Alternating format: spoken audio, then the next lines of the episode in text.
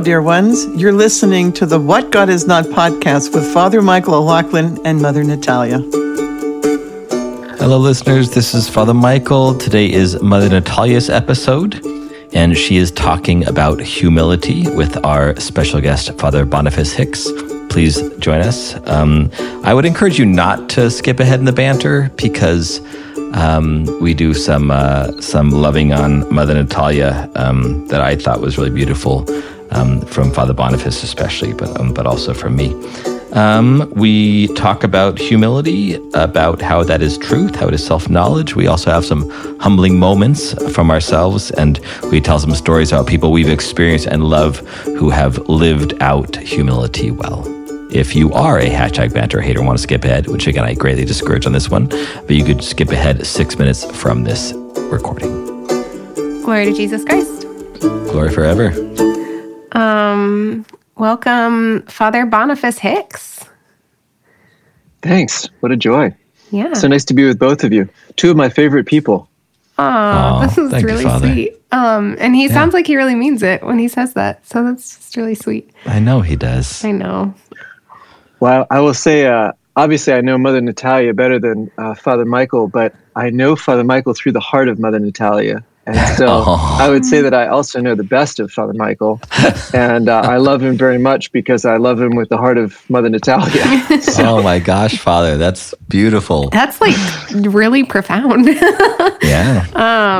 We're just Just like what he said earlier when when Mother that's weird. That- Don't I, I, no. I'm I'm gonna I'm totally gonna use this because it was it was so brilliant because I have people that do this in my life all the time where they will they will bring up an issue with you and then like ex, like tell you the issue while at the same time either solving the issue or tell you how they're going to help or giving you affirmation for the way that you're going to solve the issue. So, so mother says something about, I forget what it was even right now, but it was something about remembering something. Oh, that's what it was. Yeah. The topic. So remembering we talked about what the topic was going to be a few months ago. So mother says, um, you know, um, and, and if you'd like to do this, like you have a few minutes now to go ahead and do that. And Father Boniface goes, Oh my gosh, it's just like you exposed me and clothed me at the same time. It's like that, that is so true. I have so many people in my life that, that, that will need to critique something and they'll do it so well that you feel like they exposed me, then clothed me at the same time in the same motion. It's, it's brilliant when people can do that. Oh. What makes her so true to her name, too, doesn't it? yeah. the one who is without guile. Yeah, that's exactly it. And and she's For better and, or for not worse. only is she without guile, but but she will like she will actively. I guess I guess I I think of guile as something that's that's very personal, but she actually shares that. It's a gift of being guileless, and it, it overflows to those around her. oh, guys, I can't do this. Too bad this isn't on video so everybody could see how she's blushing. It's, uh, it's nice to double team loving on Mother Natalia. So yes, thanks for that opportunity. Absolutely, The, um, absolutely. our listeners often miss out on the video mostly so because they can't see me roll my eyes at Father Michael this is true. or the blank the blank looks when he makes a joke that I don't think is funny. And then just say that's not funny instead of just letting it roll. I thought you like my guilelessness. That's true. She's just saying how she feels. Ugh. but but it is it is a joy to have Father Boniface on. I honestly, Father Boniface, I was really excited when you said yes to being on the podcast because um, it was almost like secondary in my mind that you got to be on the podcast. The primary thing was I get an hour with Father Boniface, and so that was really exciting um, because we just see you far too infrequently. Um, it's really that's the truth of it. Um, so um, it gives us warning, Father Michael. I know. I don't- Sorry, we got we got. I'm getting a photo for the. I don't, I don't think Father The Boniface knew, so you might have to do it again later. I, if you see a countdown Nope, I'll have to do another one. Yeah, you can you can do another one later. um, we're I trying know I to was take a supposed photo. to pose. I'm like, No, you- What's you- going on? I thought something was about to end. it's, like, it's stopping. There's just a count. The second coming of Christ will give five seconds on all computer screens. Oh. Sorry for our listeners. I was trying to take a photo for our, our Instagram feed. And I just decided to do it because it popped into my ADD brain at the moment. I didn't warn anybody. um, although Squadcast does warn us, but I knew that. And Father Father Boniface. now I can't get this thing off the front of my. Oh, okay. Um, and so, anyways, poor poor Father Boniface. Um, okay, well, do you guys have anything in particular that you want to talk about, or should I just jump into the topic? Father Michael, do you have anything you want to talk about? I'd like to talk about humility. Stop! Why would you do that? Sorry. Um, I was actually thinking that at the beginning um, when you guys were both just loving on me and affirming me, and I was like, "I'm this is the perfect banter for today because I am not humble enough to receive this. Like, I'm just squirming um, inside my skin. Is that the squirming in my skin? Is not right. You you are kind of squirming. I'm I'm kind of surprised because you know both of us so well, and I'm trying to figure out why you why you're being a little bit little more awkward than usual. Are you, are you just nervous because we have Father Boniface on? I guess. I think I think that's I think it is. Okay. Father, I'm just like, I get like a, a little girl in front of Father Boniface that I, I just feel all jittery and awkward. Um, I think that's what it is. But I, it's also, it's always hard when we have a guest, not like, it's just hard for me to navigate the dynamic. Um, because of my awkwardness. Like I there's now the dynamic is different and that's fine, but I don't know when I'm supposed to pause for other people to talk or when I'm supposed to it's just really hard for me. Aw, I'm not You're doing great. Thank you, You All right, we're gonna imitate Mother Natalia being condescending. That's fine. Father Boniface was not. He meant it. Father Michael added in the head pat.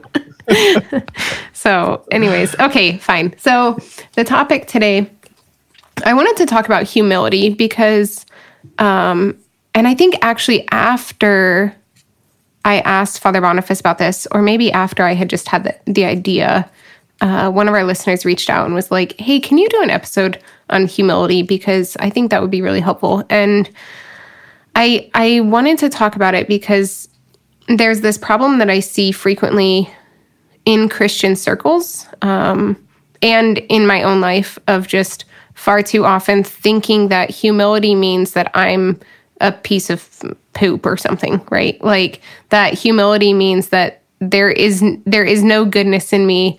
And um and that's just not true but that's what we act out of right? It's like oh this person gave me a compliment. I must deny it because that's humility. Or um i'm really i did a really good job of this thing. I'm going to say i didn't do it because that's not humble. And things like that you know it's just why why are you smirking father michael It's other things. My ADD brain. It has nothing to do with what you're talking about. I promise. are you even listening to me I am. I'm actually listening to every single word.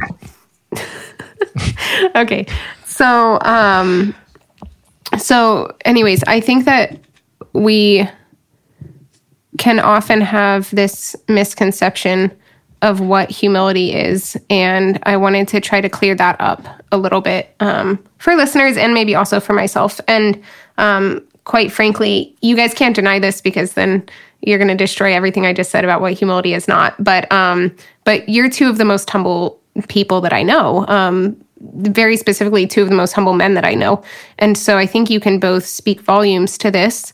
Um, I also was hoping that Father Boniface could bring in a little bit of his knowledge of Greek um, because he always has amazing things to say um, about what the Greek words in scripture mean and so on and so forth. Uh, there's something else that I feel like I was going to say before I just opened it up to um, I don't know. I think it's you know what, like Father Michael, when we were joking before recording about how um, I can say things that, and we've talked about this on the podcast before as well, but like I can say things that to an outsider who doesn't know me probably sound condescending. Like when I'm like, "Oh, Father Michael, you called your mom. Good job." Um, but that I don't mean it in a condescending way. And but but even more so, like you don't receive it in a condescending way. And I think that's just like an instance of your humility, um, because some people could just be so like they might be puffed up, they might be instantly on the defense because it's like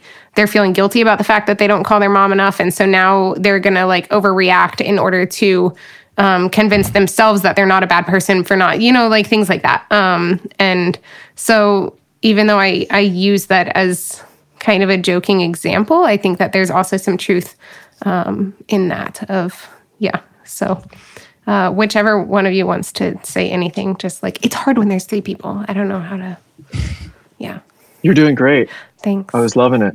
No, I, I think uh, I actually was uh, marveling as you were talking that you've gotten through 127 podcasts without talking about humil- humility. Uh, uh, and I don't mean that in a bad way, but you know, it's yeah. just like it is yeah. one of those things.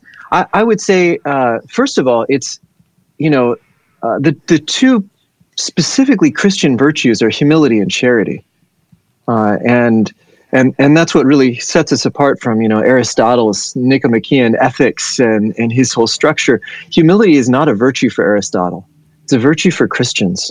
And of course, charity is the perfection of all of the virtues for Christians. And so, in some sense, the ground of everything is humility, and then the height of everything is charity.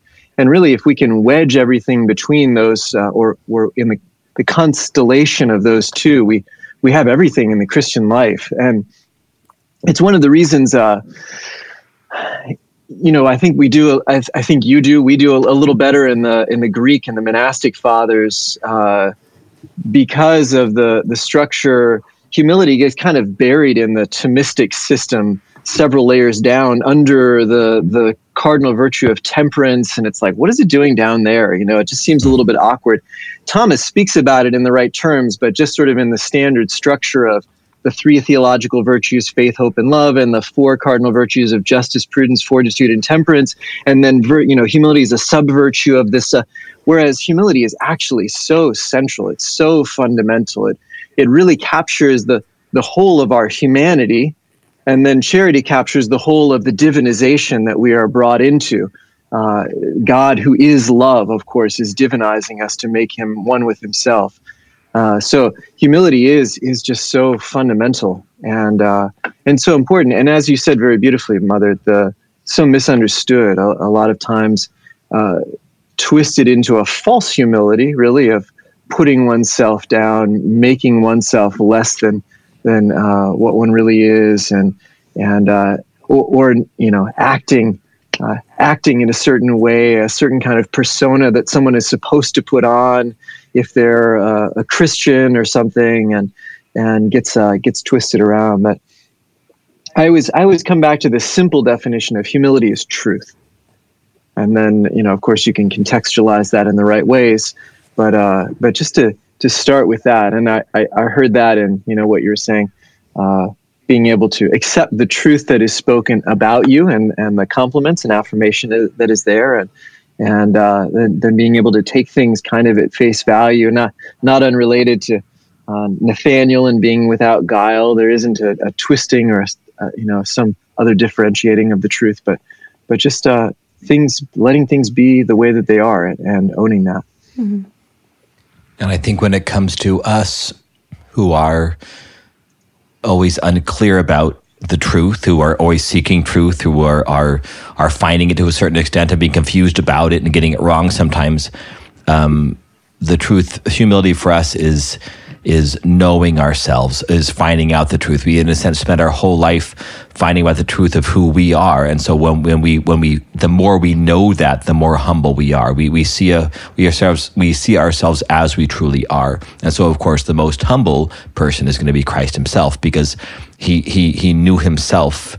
Um, to be the Son of God. He knew himself to be someone on the on the podcast we just recorded. Father, we were talking about Jacob wrestling with God and how there's a how how the the this angel this man that he wrestles with um, is is weak and how that's a, a, foreshadowing of Christ who chose to be weak um, who chose to in a sense be to be conquered um, and there's a when we know ourselves, then we can actually be charitable. And, and the image that came to mind was I, I like I said that Father, the humility is the ground, and so that we can have the the charity is the height. And when we know ourselves well enough, we have a certain freedom um, to act outside of ourselves. We have a so Christ who who knew himself to be God, who knew himself to be perfect, and, and and beyond suffering, beyond sin, chose to go outside of himself in a sense. I don't know if that's the right phrase. Chose to do something that wasn't of him as a gift, and I, I think that's how. Humility, knowing ourselves, the truth of who we are, as knowing our, our tendencies to sin, knowing our temptations, knowing our beauty, knowing our, our gifts, knowing our knowing ourselves and everything God has given us, knowing our vocations, when we are content in that and rest in that, and that comes with with you know uh, awarenesses that are pointed out to us sometimes that are embarrassing, but but a, a human soul says, okay, I've learned something about myself. I've learned that I may say things the way, and I, I mean them differently than they're perceived, something like this. But, but I, I love the fact that God could could act in a way and even become something that wasn't of Him, that, that was beyond that truth and being weak and being crucified and, and having His soul separated from His body. He did something that, that was was in a sense beyond Him, and He did it as a gift.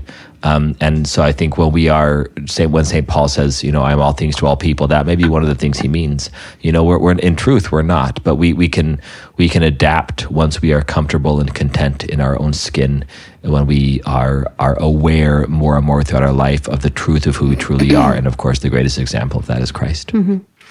Um, uh, because there, so there is this aspect of if we're humble, we don't have to deny the gifts that we have because we can acknowledge the truth of them.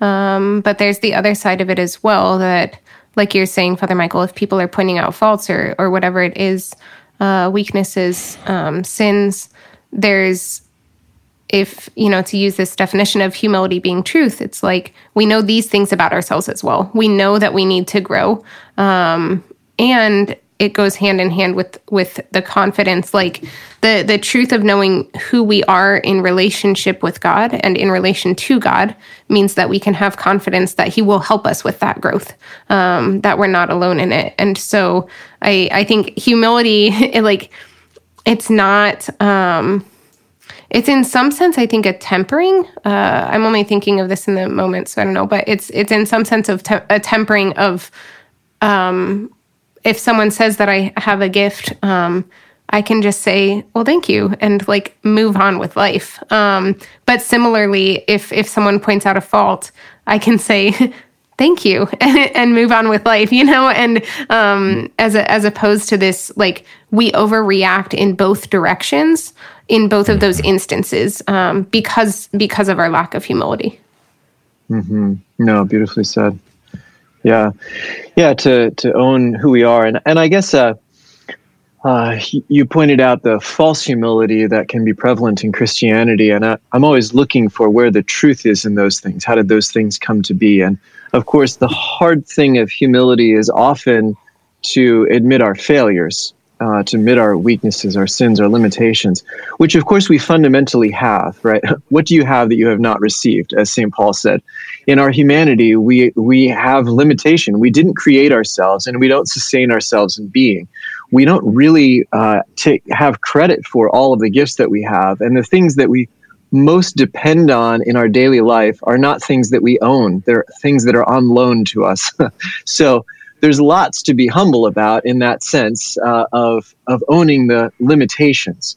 That's often the more challenging thing, and so there's a kind of truth in that idea that well, the humble person is the one who knows his or her limitations, and uh, but then to actually name the limitations rather than to name either to make it worse, uh, which is not actually owning our limitations. There's a kind of smokescreen that's there because if somebody makes fun of that, it's not really making fun of us. It's making fun of this over exaggerated limitation that I just created for myself. Um, and so, uh, you know, there's that that dimension. But but as you as you both pointed out, I mean, owning our gifts can also be challenging. But then again, humility is recognizing that even our gifts are a gift. Precisely that word. Mm-hmm. Uh, Saint Therese described this in terms of littleness, which I actually think is really useful uh, because little things are lovable And that's part of the problem that we have with acknowledging uh, how, you know, poverty is another word that's sort of related. Poverty has a kind of uh, negative quality to it. I mean, we, we don't want to be like the, the beggar on the street or something. And, and humility also has this sort of quality to it.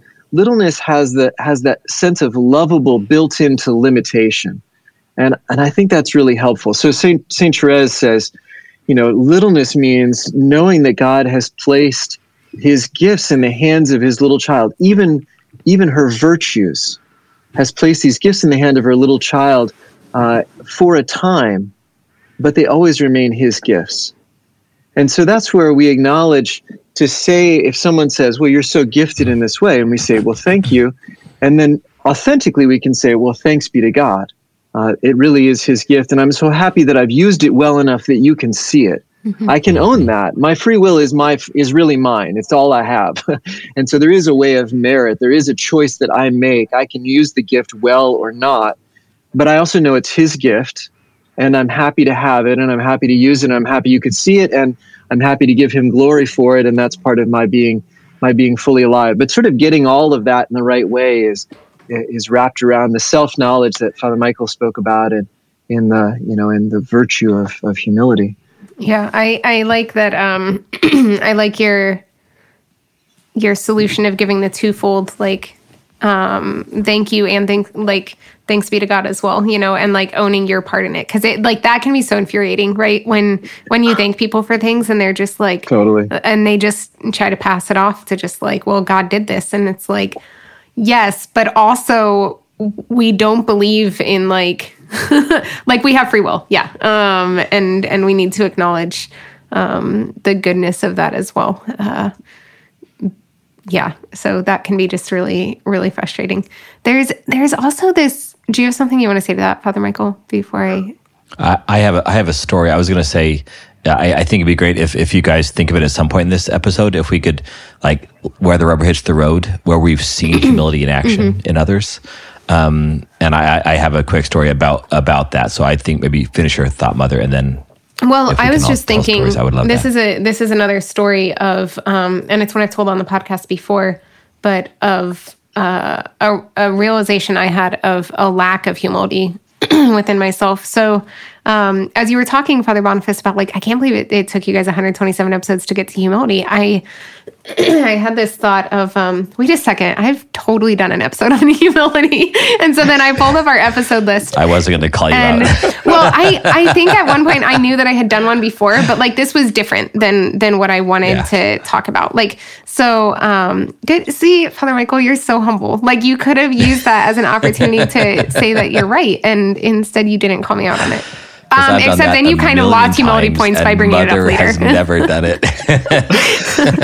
um, so, uh, but the the reason so it was episode forty three, word from Opus Dei, humility, and so if any of you want to go listen to that, you can. But um, I was I was really sharing my my experience of personal conviction on one of my poustinias, um, in which the Lord revealed to me my my lack of humility, and uh but it was like so subtle the way that I was realizing this pride because I, I I think this is what I talked about on that episode. I can't remember for sure, but I I realized that there are times that um I'm like say I'm just a jerk to one of the other nuns and I'm super snippy and whatever the thing.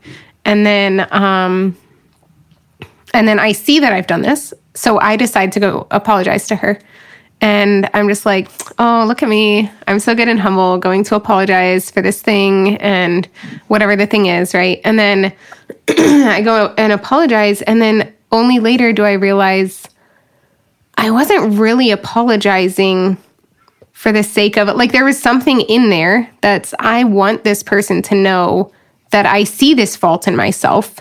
And I don't want them to think that I did it without um, knowing it. And so I'm just gonna I'm just gonna apologize so that they know that like I am aware of it and you don't have to point it out to me. And and there's just like something in there that's not humility. Like I'm not going in the sense of and and the way that I can just hold on to the things even after I apologize.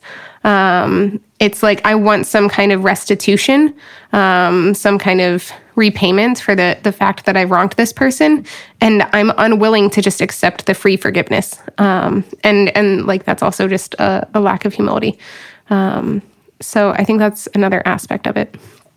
Yeah, there's a way that you're trying to control the other person's judgment and mm. Tell them that they're supposed to see you in this particular way that you see yourself. Well, I'll, I'll, I'll tell you what's happening inside of me and I'll be in control of that rather than leaving it in the other person's hands, which is more vulnerable. I, I'd love to, to, to wrap that in uh, sooner or later as well. Uh, the word vulnerability has become very popular. It's not a biblical word, um, but I do think it's very related to uh, to humility. Humility is the, but I think vulnerability actually has held on to its essence a little bit better than humility has. Humility mm. has been sort of spread out in these ways, like you described earlier, a lot of false concepts and connotations and things like that. I think vulnerability has captured that sort of unprotected, exposed, what you see is what you get quality of truth uh, that that humility is also uh, aiming at.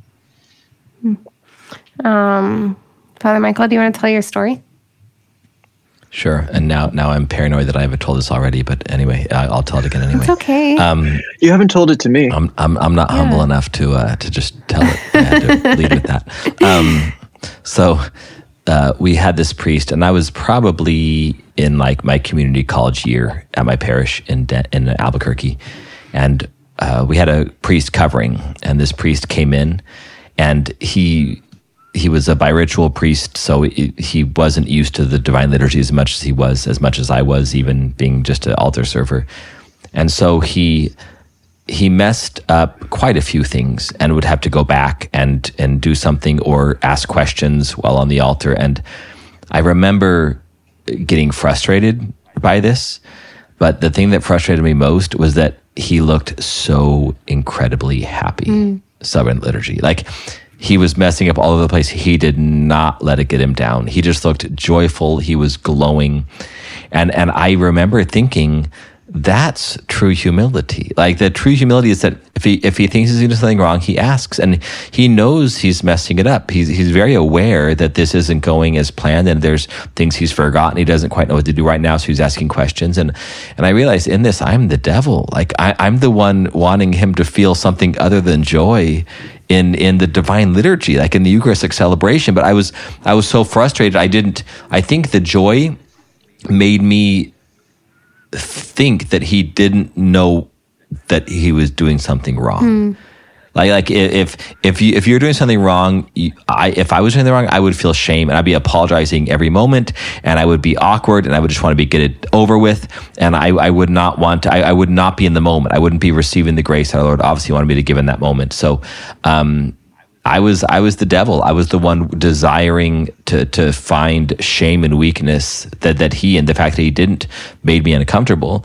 Um, but he was just he was just celebrating the liturgy, and and he was so humble to to really let he if he had been apologizing all the time, he actually would have made it worse. You know, it, it, it, would have distracted from the celebration, but he, he was doing it right. And, and even though he was messing up, he was, he was covering in a sense and making up or letting the joy of Christ make up for his, his mistakes. And I, I remember thinking, like, I, that's what I want, even though I know people are going to be like me. Mm-hmm. People are going to do what I did. They're going to see me be a joyful mess and they're going to say, that guy's a mess. I don't want to be around him. Like, why can't he get better? Like, I, I know they're going to do exactly what I did. And I, I, I know that that's the devil. I know that, but that, but most, a lot of people are going to react that way. And I just need to be humble enough to say, hopefully they'll come to the conclusion I did that, that that's actually what humility looks like. And I want to be that way. Mm-hmm. Yeah. I love the word transparency you know, mm. it's what you see is what you get. Uh, yeah. He didn't try to put on airs. He didn't try to be something other than he was. He was happy to be what he was, even knowing that it's limited. And he wasn't going to try to cover up his ignorance. He's just going to let it be seen and uh, give what he has. And then you, uh, the joy was also transparent. That's what yeah. was really in his heart, even when he was uh, making mistakes and things like that. It's beautiful. Hmm. I think this is just a very little example, but there's a I one one nun in particular does this, but um, but actually, I think uh, a few different I've seen do this at points. But it's like there will be times at uh, when someone is. It's it's particularly with guests. It's not when there's. It's just the community. But um, when there's something that's said at dinner reading, or a guest says this uh, like really profound thing, and they're like very theologically trained or something like that, and um, and there have been times where a guest will say something and I'm like, I have no idea what that word means. Like that is a big word and it's fancy and I don't I don't know what it means. And so I nod my head and like and just listen as as they continue. And then one of the nuns will be like, "What's that word mean?" Um and uh and so I've started doing that. Like I've started just mm-hmm. before I can even think about it and talk myself out of it, I'll just interrupt and be like, "What's that word mean?" Um because I know that's something I have to like. I'm so concerned about whether or not um, people think I'm smart that I am unwilling to just admit that like I don't really know a lot about anything. Um, and um, so it's like I I just was was raised like my whole childhood. I feel like I was always putting on um, this air of um, being smart. I think just because I tested well, like for whatever reason, I test well, and so I was very. It was very easy to like make people think that I was smart. Um, and uh, yeah, I've just been like really edified in seeing. There are a lot of things like that that you notice in community life, like in in a community like this, right? Where, um, I'm not saying we excel at virtue, but I am saying that every one of us like wants to excel at virtue, right? Like we're all trying mm-hmm. to grow. And so even if this nun really struggles with this particular vice, like there's so many other areas where I know I can grow from her. And the same is true of, of everyone in the community.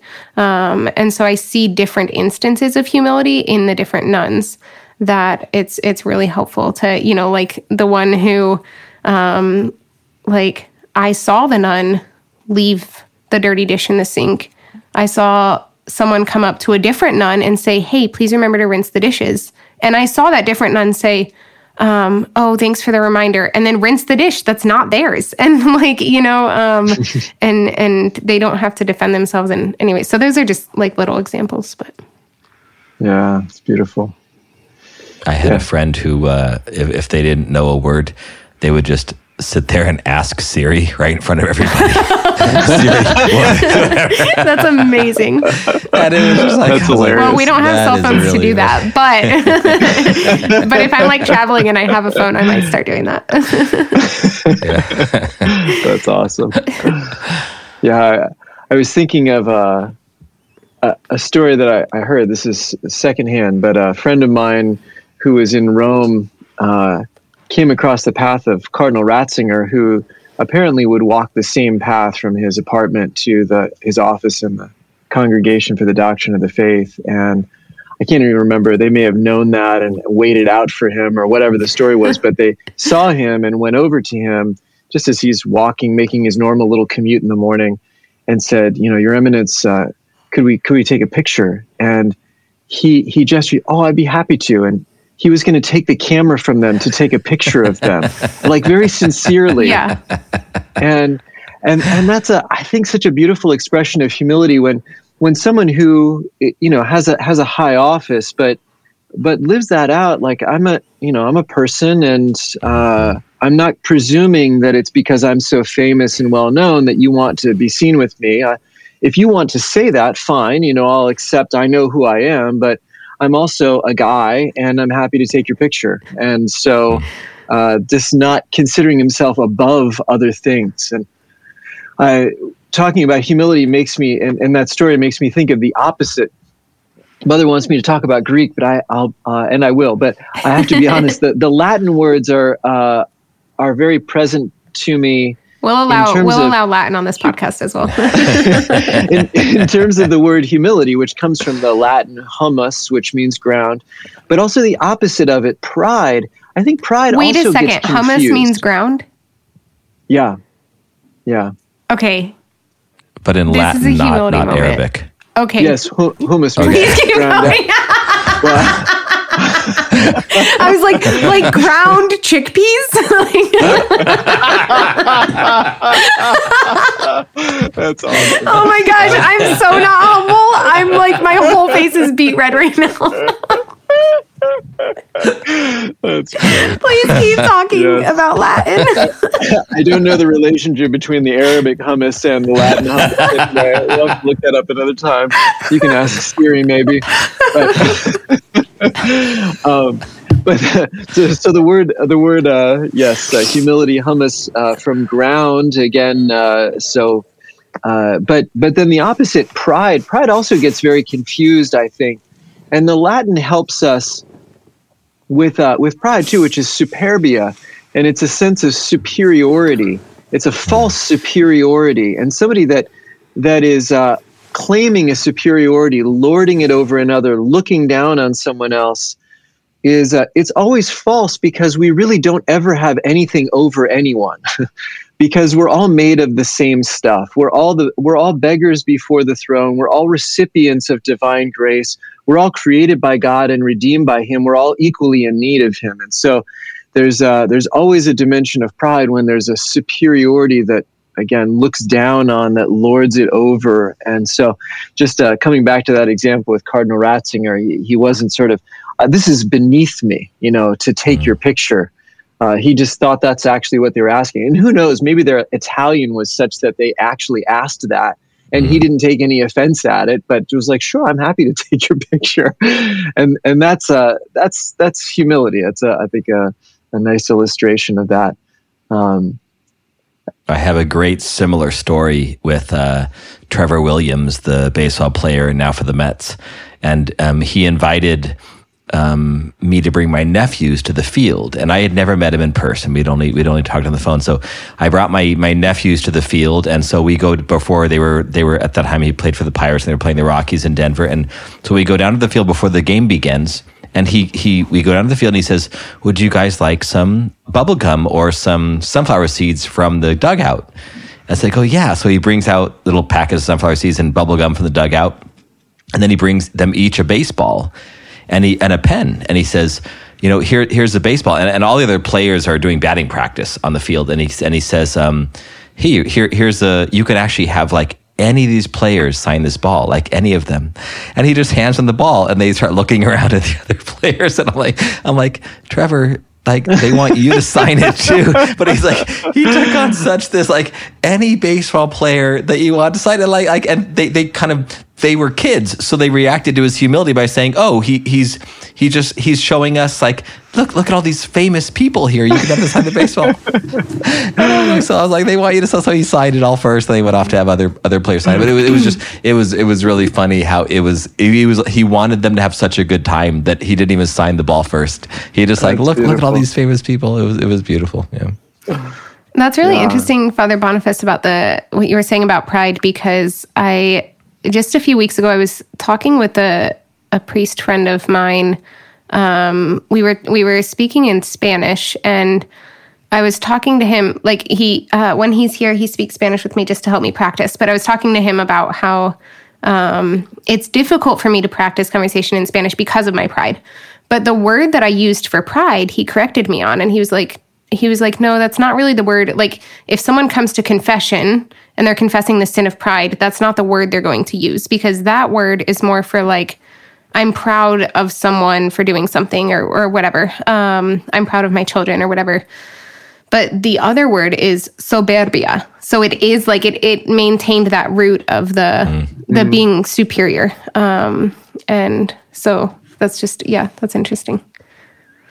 and I, I might even say, uh, not to, to doubly correct you, but just because you've given this example, uh, to, to keep looking at it, really, there's another way that we're not humble that's actually what we would call vanity uh, or vainglory. And this is where the, uh, uh, the, the Greek, uh, whatever, is it uh, doxa, the empty, anyway, it turns into empty glory in Greek uh, let's say chainodoxa, but that's not. Uh, I think that's different. Anyway, the uh, turns into empty glory, vain glory, and uh, and uh, and and that's where we want to appear better we want to appear better than we are so that we get the praise the empty glory of of human beings. And so that's yet a different kind of so there's the actual i think i'm greater than i am and i act that way. That's superbia that's superiority uh, but then there's the I want to appear better than I am. I, I don't want people to see my bad parts. I don't want people to, I want people to think more of me than I am. And then I'm really seeking this empty glory from people. And uh, so I think there's a useful distinction. I mean, in some sense, it doesn't matter. They're both not humble and they're both uh, uh, imperfect, you know, sinful in that sense. Uh, but maybe two different, they're, they're exposing two different movements in the heart that uh, that are useful to identify. That's super helpful. Um, no pun intended with the super, because I when I when I've talked to people about the eight evil thoughts, which um, I eventually want to do an episode on.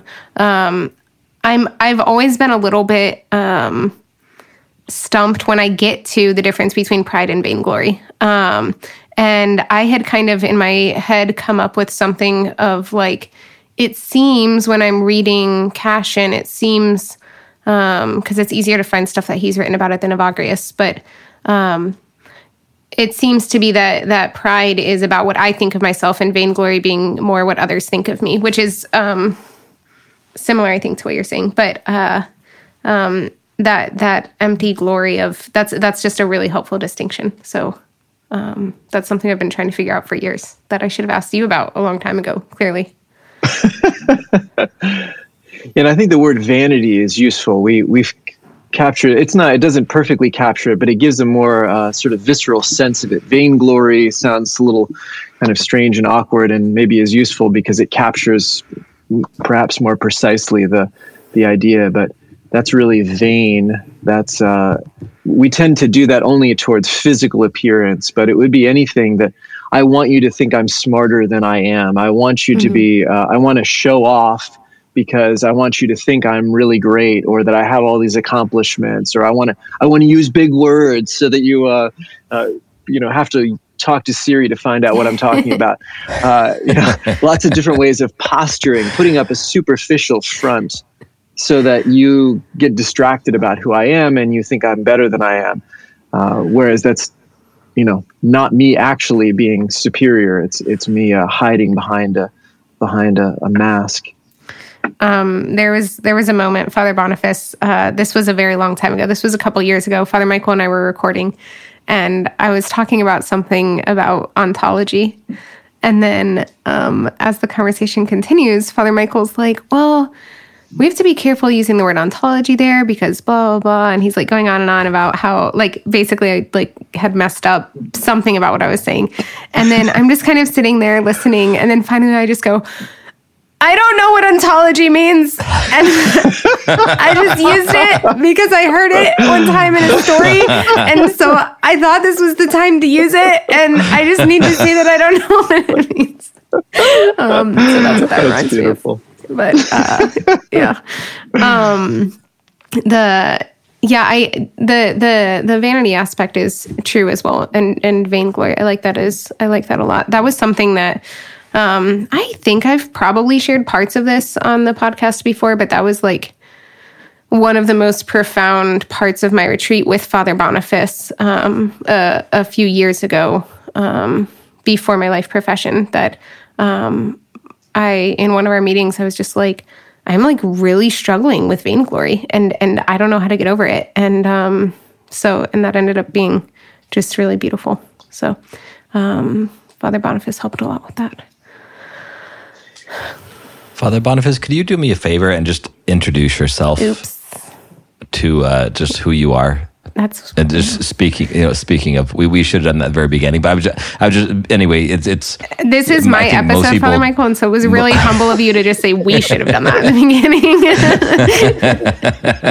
that was very good of you. So I, I think I think most people ha- have heard your name or, or seen you on other on other other media platforms. But if you could if you could just introduce like who you are and and what you do, please.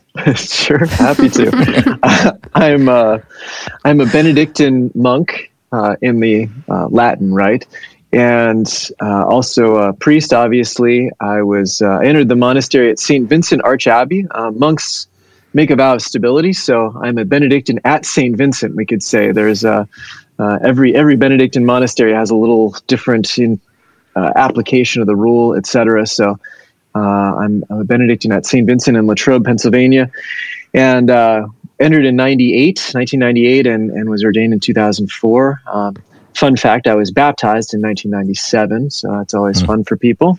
You can find out more about my story on my website, fatherboniface.org. But uh, I'm the spiritual director at our seminary. We, uh, we form diocesan priests as well as our own monks. And I also run a, uh, an institute and we have a spiritual direction program. I, I, love to teach about prayer and the spiritual life. And so this is uh, the stuff that I live and breathe and uh, love to discuss and just uh, yeah. Amen. A few bits. Thanks.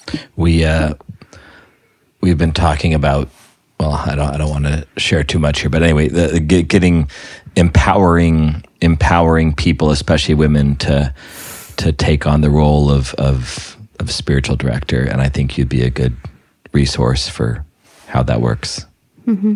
so. yeah we have a our spiritual direction program right now has a, about i don't know 60 65 students in it and a lot of women who are uh, just really beautiful disciples and mm.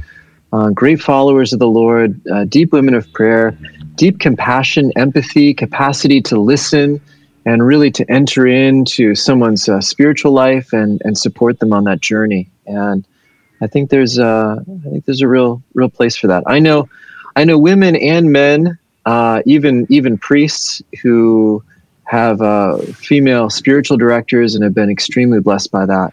Mm. Uh, the the mother role is uh, something beautiful, as we know from Mother Natalia and her other mothers there in uh, Christ the Bridegroom Monastery. There's there's something very beautiful about a mother who knows how to listen and take into the heart and enter into uh, someone's spiritual life. So, yeah, I certainly have I've, I've really appreciated our, our women in the program. I think that's a greatly underutilized resource in our parishes. I had a moment when I realized that when uh, this this young woman, college student, after a confession, uh, just said to me, "You know, Father, I'm really looking for a spiritual director. Um, would you have the time and ability to do that? And, and it just it broke my heart to say no but i had to say no. I said you know i i've made a promise to myself and my spiritual director that i would only take parishioners because as our as our parishes grow i, I need to be available.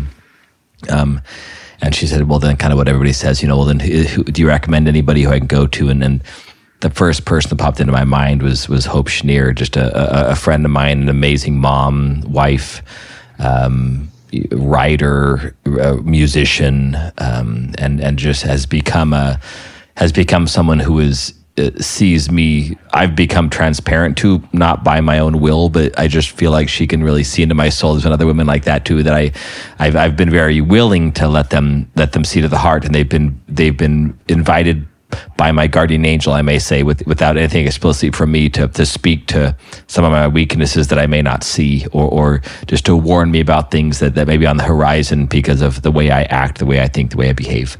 And she's been one of those amazing. So I, I recommended that, and it has been the most amazing thing for this young woman. Mm. Um, to, to, to, and she, this girl has an amazing mom. I mean, it's, it's, it's, you know, she has an amazing biological mother and now an amazing spiritual mother mm. that, that has been guiding her and has been so, so, so good as she shares with me. And I thought this is just an, an, an untapped resource is is spiritual motherhood um, for those who who who who recognize that difference between a spiritual father and a spiritual mother and are able to to receive from that mm, reality. Beautiful. Yeah. Uh, it'd be fun to do an episode on spiritual direction sometime. But mm. I, uh, one of the one of the things we really promote in our program is the importance of vulnerability and mm-hmm. fostering an environment of uh, seeing the person that uh, enables them to be vulnerable and to really share the heart as you were just describing you've become transparent she's even able to see your heart right this is vulnerability and it's humility as we've described it as well uh, I, I wrestled. I was I was uh, asked by uh, a great uh, Norbertine priest who's done a lot of work in religious life, and he said, uh, "You know what? What is vulnerability? Where does that come from in the tradition? And you know, it seems like more of a psychological word, and and uh, so it got me thinking. And I thought, well, yeah, vulnerability is sort of like humility in relationship. Mm. So humility can somehow be like just in myself." I can be a humble person, but vulnerability is always in relationship, mm. and it's being humble in relationship, in uh, specifically. And and we we also teach the importance of the uh, of the spiritual director's vulnerability, not in the sense that there's a symmetry that the spiritual director is also pouring out his or her heart to the directee. That would be uh, inappropriate, but but that the the spiritual director is is vulnerable enough, receptive enough, open enough to receive the directee, and is affected by that. Uh, so real empathy is willing to be to allow my heart to be like soft wax, so that your story presses in on it and leaves marks there, and and I'm willing to be affected by you and and your story and to not just sort of coldly analyze something and give some set of prescriptions, but that I'm really able to, willing to take you in, and and uh, that my heart can be pierced with with your story, and that sort of transparency, humility, vulnerability, and I allow that to be seen. Uh, the way that you affect me is uh, visible on my face, my gestures, and in my words in some sense. I'm not sort of sharing my own life with you, but I'm sharing the way that your life affects me. And I'm sharing that back with you in a, in, in a humble and a transparent and a vulnerable way. So to tie that into the theme of humility, I think humility is really so much at the essence of spiritual direction. And one of the things that spiritual direction should foster in both the, the directee and the, and the director. And that's, you know the ideal of the, the sort of Russian starets is uh, is total self revelation, right? That that I'm completely seen as I am. That's that's humility. That's that's uh, the, the full revelation that we're aiming for, and and can foster as there's real trust developed uh, with the spiritual director. That if you see me as I am, you won't reject me, but you'll you'll love me, embrace me, and help to form me in the likeness of Christ. Hmm. I think that that very much any any any humility that you you do see in me mother that you mentioned is is for that reason i wrote that down earlier because when you when you've been so well loved and forgiven so many times and I, I, think that forgiveness is very much a part of it that when when you when you you feel like someone who has been forgiven and you you you've you you n- never really forget that. You have so many people that love you immensely and unconditionally and those same people for the most part have forgiven you so much then you you like why not be vulnerable? Mm. why why not be open and and say i just i want to know myself because i've realized that, that my true self is lovable because people who have forgiven me love me even though i've hurt them or done something stupid. So there, there's a I, I am loved by others, and that helps me understand that I'm loved by God. But I'm also loved in my weakness, um, and therefore, why not lean into that and actually embrace what the weakness is? And and when you've had that experience over and over and over again,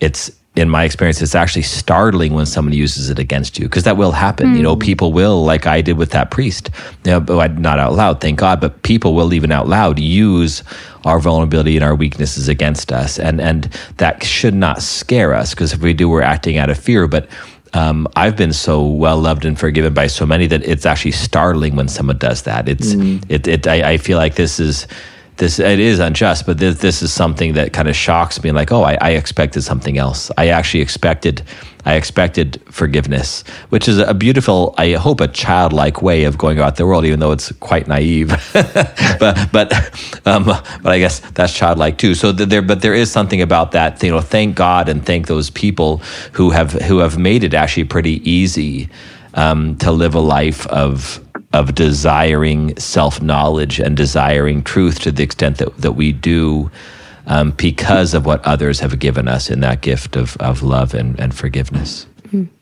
Mm, beautifully said. Yeah.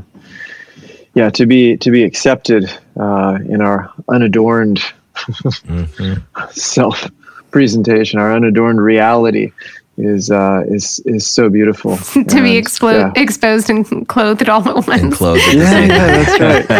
That's right. So sweet. Yeah. Uh, can I can I read something real quick? Um, Yeah. This is so, Father. You are a man that follows a rule of life, of course, and so are you, Mother. Um, I'm not a man when I who was in the follows the rule of life, but I, well, yeah, a human. Um, when I was in the Companions of Christ, we we were diocesan priests that desired to live by some sort of a rule that was not we were not as bound to as as both of you are, um, since it was not a religious order.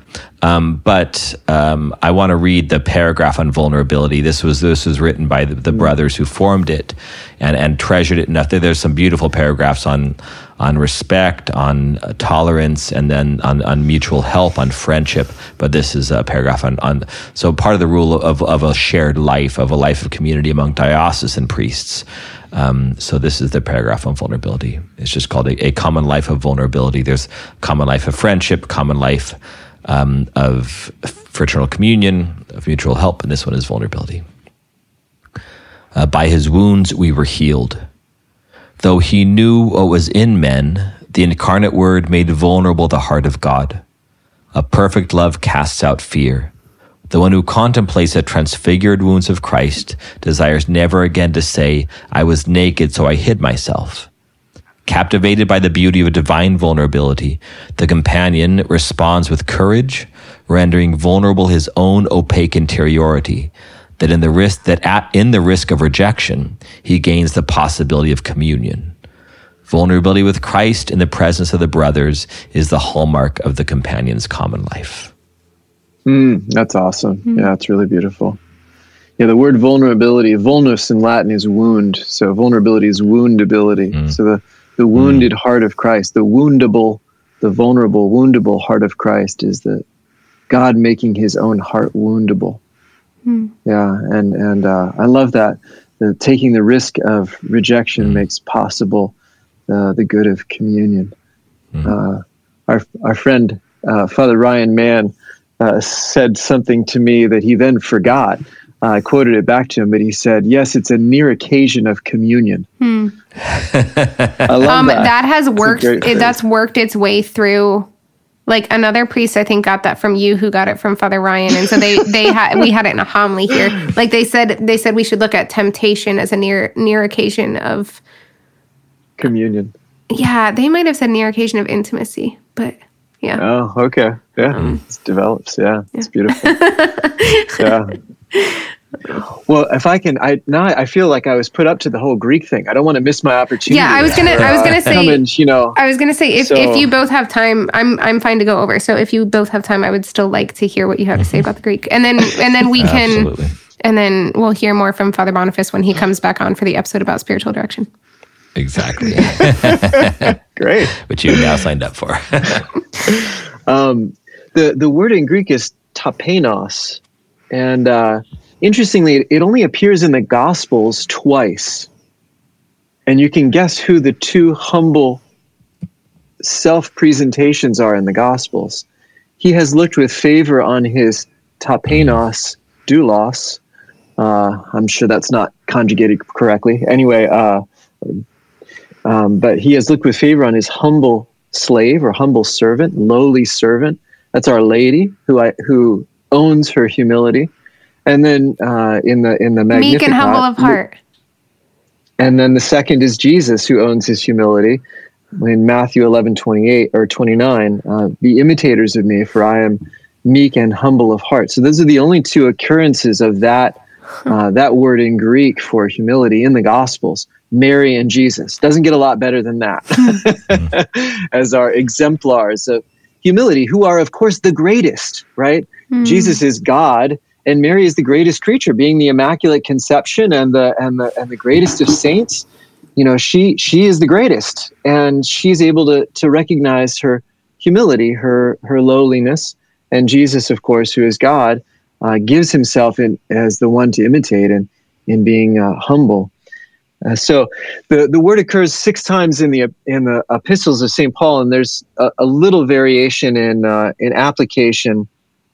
I'm sorry, not even in uh, the epistles of St. Paul. Uh, actually, the, the two other most uh, related places are in James and First Peter. I should have just said the epistles. Uh, hmm. Uh, James, of course, we know that one well.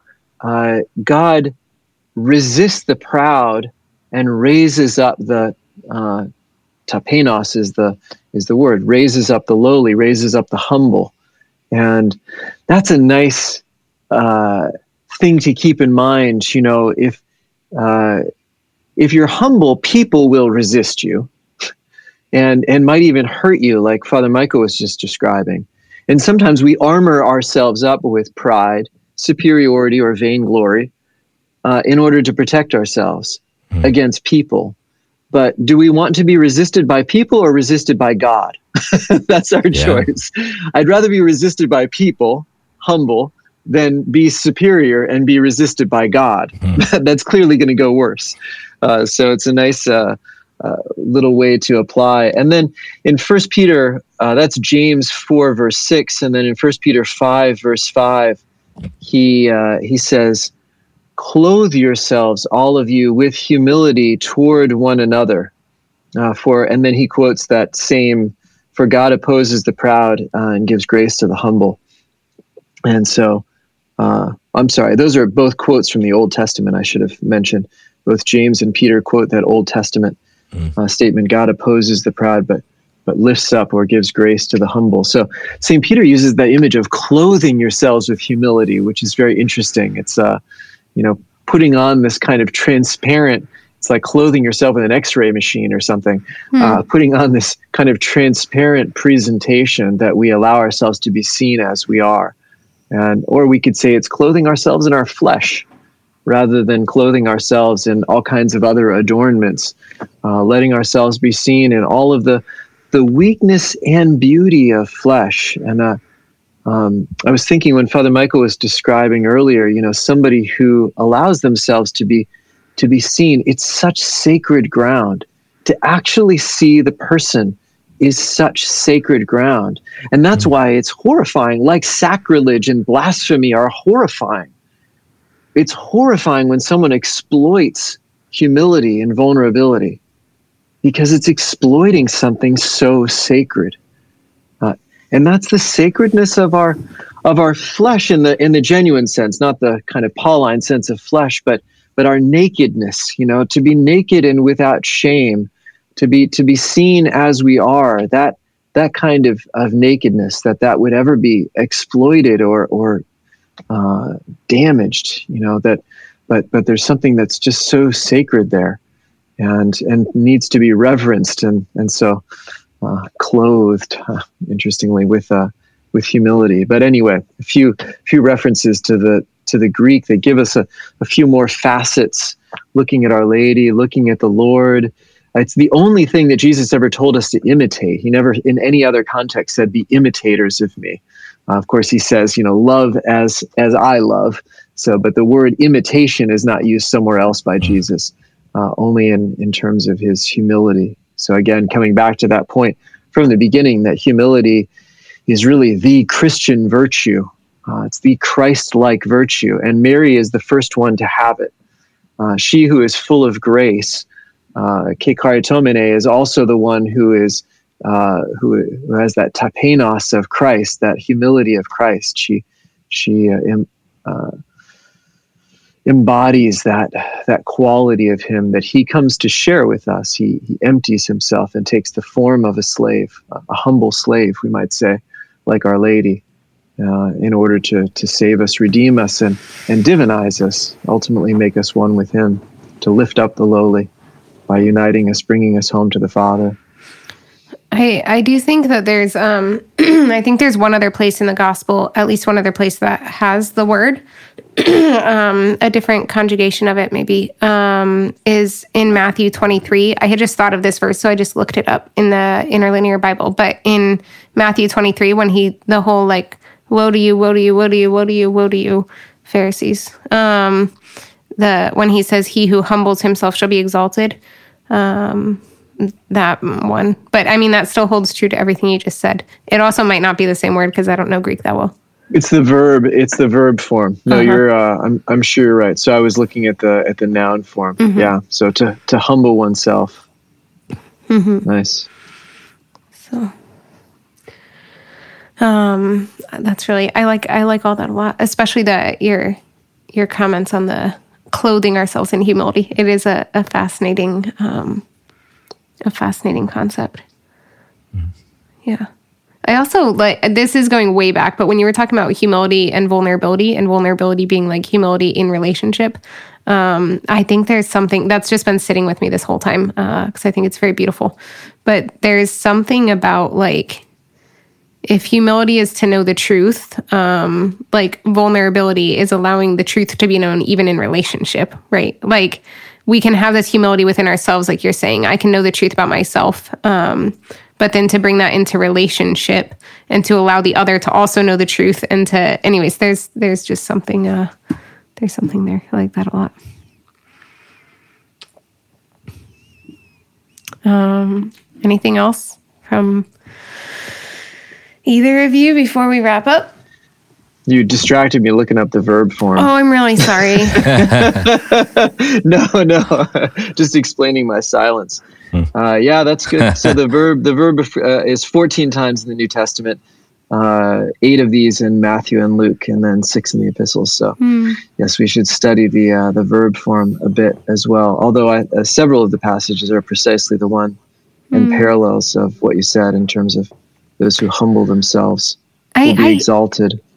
Sorry, um, I I still think that there's something like that. Even adds a further aspect to it though i think of like the implication there i'm i'm totally stretching this i'm totally stretching it and i'll own that but like an implication there could be that the only ones who actually possess as in it's a noun like the the ones who possess humility are mary mm. and jesus and all other uses of it are um the action of humbling right? Like um to uh, like because because this has to be an action. This has to be something that we we grow in something that we practice something that we learn.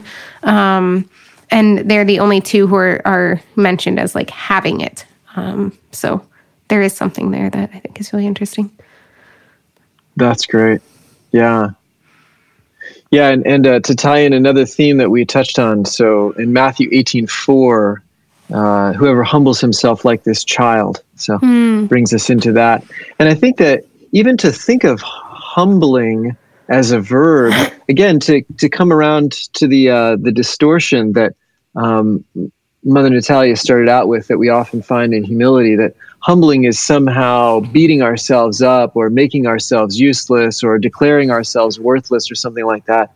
But, but humbling is really more related to that vulnerability uh. It's really it's it's letting our humility be seen. It's it's owning our humility. It's acknowledging our humility. It's uh, and and so uh, bringing it into relationship. And and I think that's a that's a nice connection for us when we bring our our humility into because ultimately we open to God through humility. We we we open ourselves expressing our need for Him, which is genuine and and uh, opening ourselves to receive from him like a little child. And and that's precisely what divinizes us right? That's how mm-hmm. we are the humble those who humble themselves will be exalted because we enter into relationship with the divine then which is the exaltation. And and we are we are raised up in him. So mm. uh, it's uh and, and of course that has already happened to our lady and and jesus is himself divine and uh in the union of the human and divine and his divine person. So yeah, that's a uh, that's a great great connection, mother. Way to think on your toes. okay. Father Michael, anything before we nope. wrap up? Okay. Very good. Um, this has been so great. Uh, Amen. And again, I'm just so happy that I had an hour and seven minutes with Father Boniface, but I'm also really happy to just share him with the world, with all our listeners. And um, yeah, and they can experience Father Boniface through my heart, which is really beautiful. So, um, all right, prayer intentions. You know how we told Father Boniface to think of this ahead of time? I did not. um, so, that's great. Um, I was just um, banking on going third myself. Okay. Um, please pray for. I can't say that. I can't. I can't share that. Oh, that's really unfortunate. I really want to share it. Um, okay. There are Uh, the public prayer intentions and the private prayer intentions. yeah, that's, that's the truth. Um, okay, please pray for mm, Chris Parisi, who I recently got to spend time with, and she's just a really beautiful soul. And um, I think that she has a lot of this humility that we're talking about. So please pray for Chris. Nice. Um, I did not prepare either. Um, I will say, I will say, pray for as it's I'll just constantly in my mind supposedly, but as we await a bishop, um, as we await someone, pray for those who are leading our eparchy now. Um, Father Diodoro Mendoza, Bishop Thomas Olmsted, um, the various syncelli, Father Stephen Washko, Father Michael Mandelis, Father Marcus Gamori, Father Bob Rankin, um, those who kind of have the regions, and and all of us who who take in our various ways of, of leadership are trying to to make up from the fact that we're waiting for a bishop and, and doing that to one extent or the other. But um, for those who kind of don't have the don't have the honor of being um, ordained to the episcopate, but have the responsibilities nonetheless. In the meantime, um, without without any of the glory. So um, please pray for them. Beautiful. Um, I, would just ask prayers for my my seminarians. As I as I said, I'm the spiritual director for about 40 diocesan seminarians. I, I'm I don't direct all of them personally, but I'm sort of over the whole group, and they always feel like my boys. So uh, asking prayers for my my boys as they discern their vocations and and grow uh, in their union with Christ in order to uh, hopefully be alter Christi and uh, bring Christ to the world through the beautiful gift of the priesthood. But it's uh, it's hard. Seminary is hard, as Father Michael can uh, testify to. I'm sure it's, it's a lot of uh, humbling that happens there in seminary, and uh, a lot of challenges. And maybe so- also some humiliating. yes, some humiliating can also find its way in there. That's true. Um, great. Oh, we should have. Okay, whatever. Um, great, great to be with you both. Uh, love you both very much. Um, You too. Beal, um, you can find our podcast on whatever you're listening it, to it on right now. Um, and then we have a, we're on the social media stuff, the, the Facebook and the Father Michael has a Twitter at Padre Michael O. Um, we have Instagram, and is that all the social media? I think so. Facebook. I said Facebook. I said Facebook. Cowboy can check us. And, uh, um, and, and then and we have a Goodreads. We have um, a a website, whatgodisnot.com. Um, you can check out our nonprofit at Photina, P-H-O-Tina dot org. Um, and if you go on our Patreon, you can support Photina, which also supports the podcast, um, as well as our other tithing and um, ministry to the poor. And I think you can email us, what God is not podcast at gmail.com. I think that seems like enough. Um, Father Boniface, can you please give the blessing today? I'd love to. Heavenly Father, thank you for the gift of this time with Mother Natalia and Father Michael. Thank you for the grace that you have given each of us to be Christian. Be with all of our listeners and help them to embody that grace in all of the humility of our humanity and our fallen nature, and with all of our trust and need placed in the hands of our Lord and Savior. And I ask you through the intercession of Our Lady and Saint Joseph, our own patron saints and guardian angels, pour out your blessing upon us. In the name of the Father, and of the Son, and of the Holy Spirit. Amen. Amen.